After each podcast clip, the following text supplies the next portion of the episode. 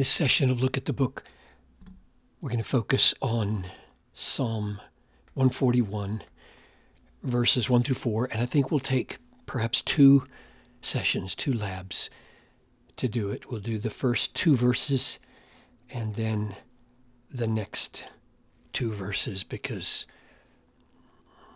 they are distinct units in one way, and yet they are wonderfully related. Father, teach us how to pray as we watch David pray. I ask this in Jesus' name. Amen. When you begin to read a psalm, very simply look for patterns of words, ask about meanings of words, and ask about uh, relationships. Look for relationships between words and between phrases, and ask about the meaning of those relationships. So, in a sense, interpreting the Bible um, is a ever recurring look, look, look, ask, ask, ask, try to answer, try to see. So let's do that with these first two verses. O Lord, I call upon you. Hasten to me. Give ear to my voice when I call to you. Now, just pause there and look for repetitions and uh, patterns and uh, parallels. And here's what I see I call upon you when I call to you. So I notice these two calls. And of course, we know that besides those repetitions, there is a parallelism very common in the poetry of the Bible, in the Psalms of the Bible now. And that parallelism is broken right here. O Lord, I call upon you, hasten to me. That's one line. Give ear to my voice when I call to you. So we expect between those two parallels, we expect repetitions or something that sheds light on the other half of the parallel. So here's here's one part of the parallel and here's here's the other part of the parallel and they have these repetitions of of call. Now, two different effects are asked for in response to the call. Uh, the first one is, I call upon you, hasten to me, which sounds as if God is at some distance, and so he's asking in response to the call that God would, would come.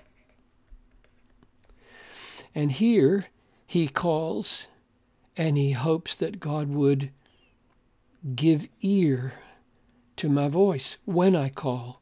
So here he's asking that God would um, overcome some distance of hearing and he would, he would hear him. So he wants God in response to his call to come, and he wants God in response to his call to hear. And so the, the picture we have is here's, here's the psalmist and here's God. And since he is saying, Hasten to me, in response to call, his, his call is going twice this way. And he's hoping that God will hasten back this way. And that God would lend his ear this way. So I'm going to write here uh, the picture I see, especially because of this word hasten to me, the picture I see in verse 1 is that in response to God's, uh, in response to the psalmist's call, um, he's hoping that God would uh, overcome some distance and, and hasten to him and be near to him and, and would give ear as a close friend would give ear. So that's some of the repetition and patterning that I see in verse 1. And then I stop before I move on and I say, I ask this question, and, and there are other questions you could ask. I ask, um, David, when you say he should hasten to you, it sounds like you're treating God as though he moves around and that he's at a distance and that if he were nearer it would make a difference.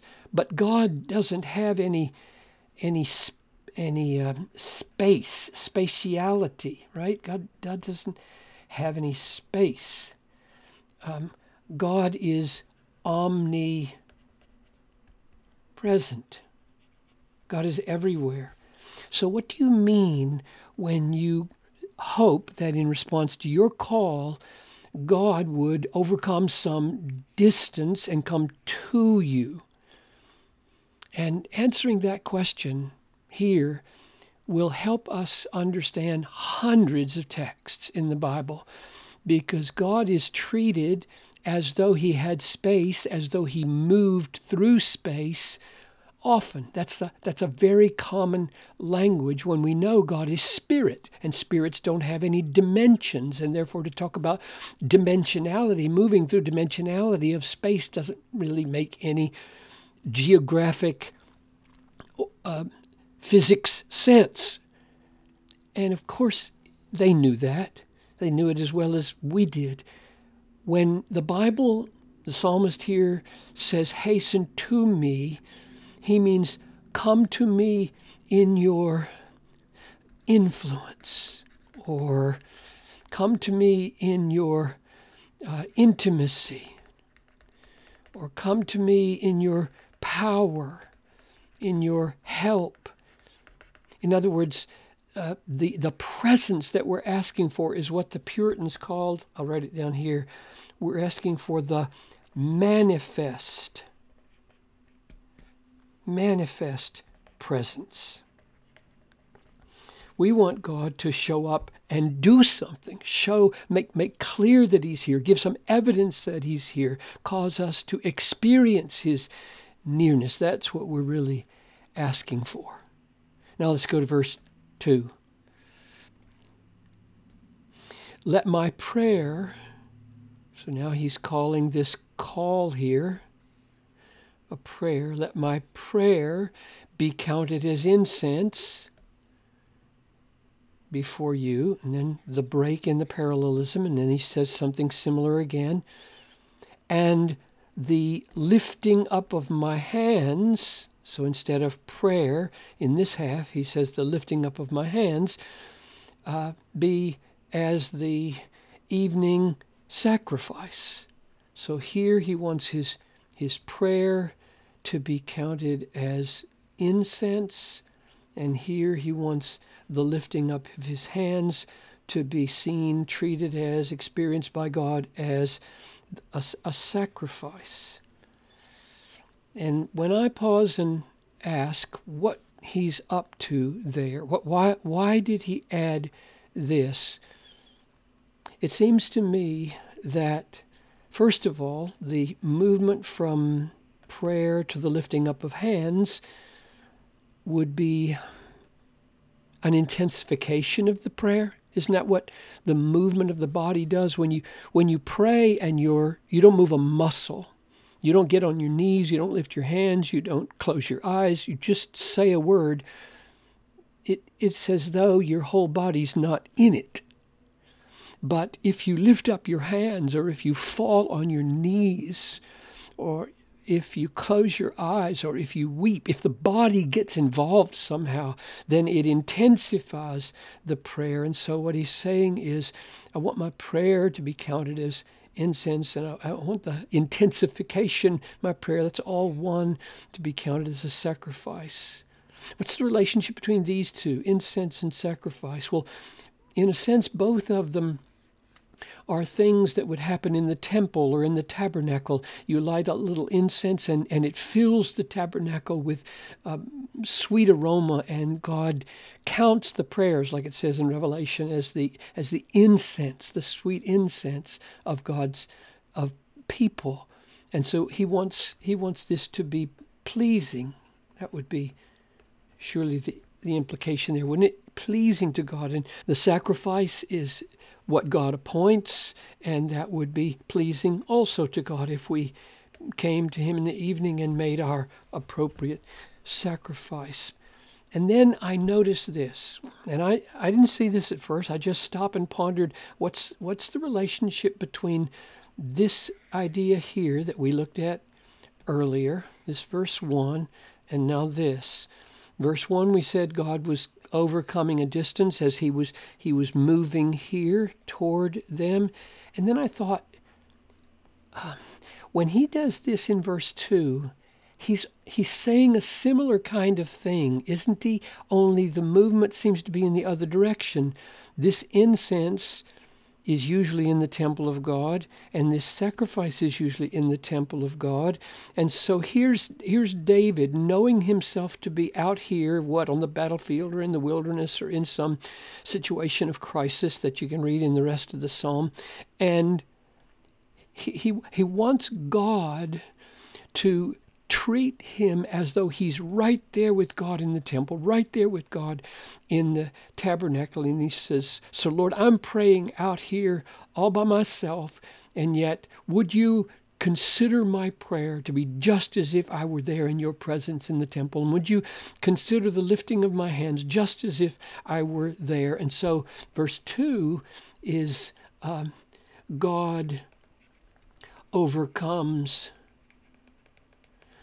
a, distance in the other direction, as it were.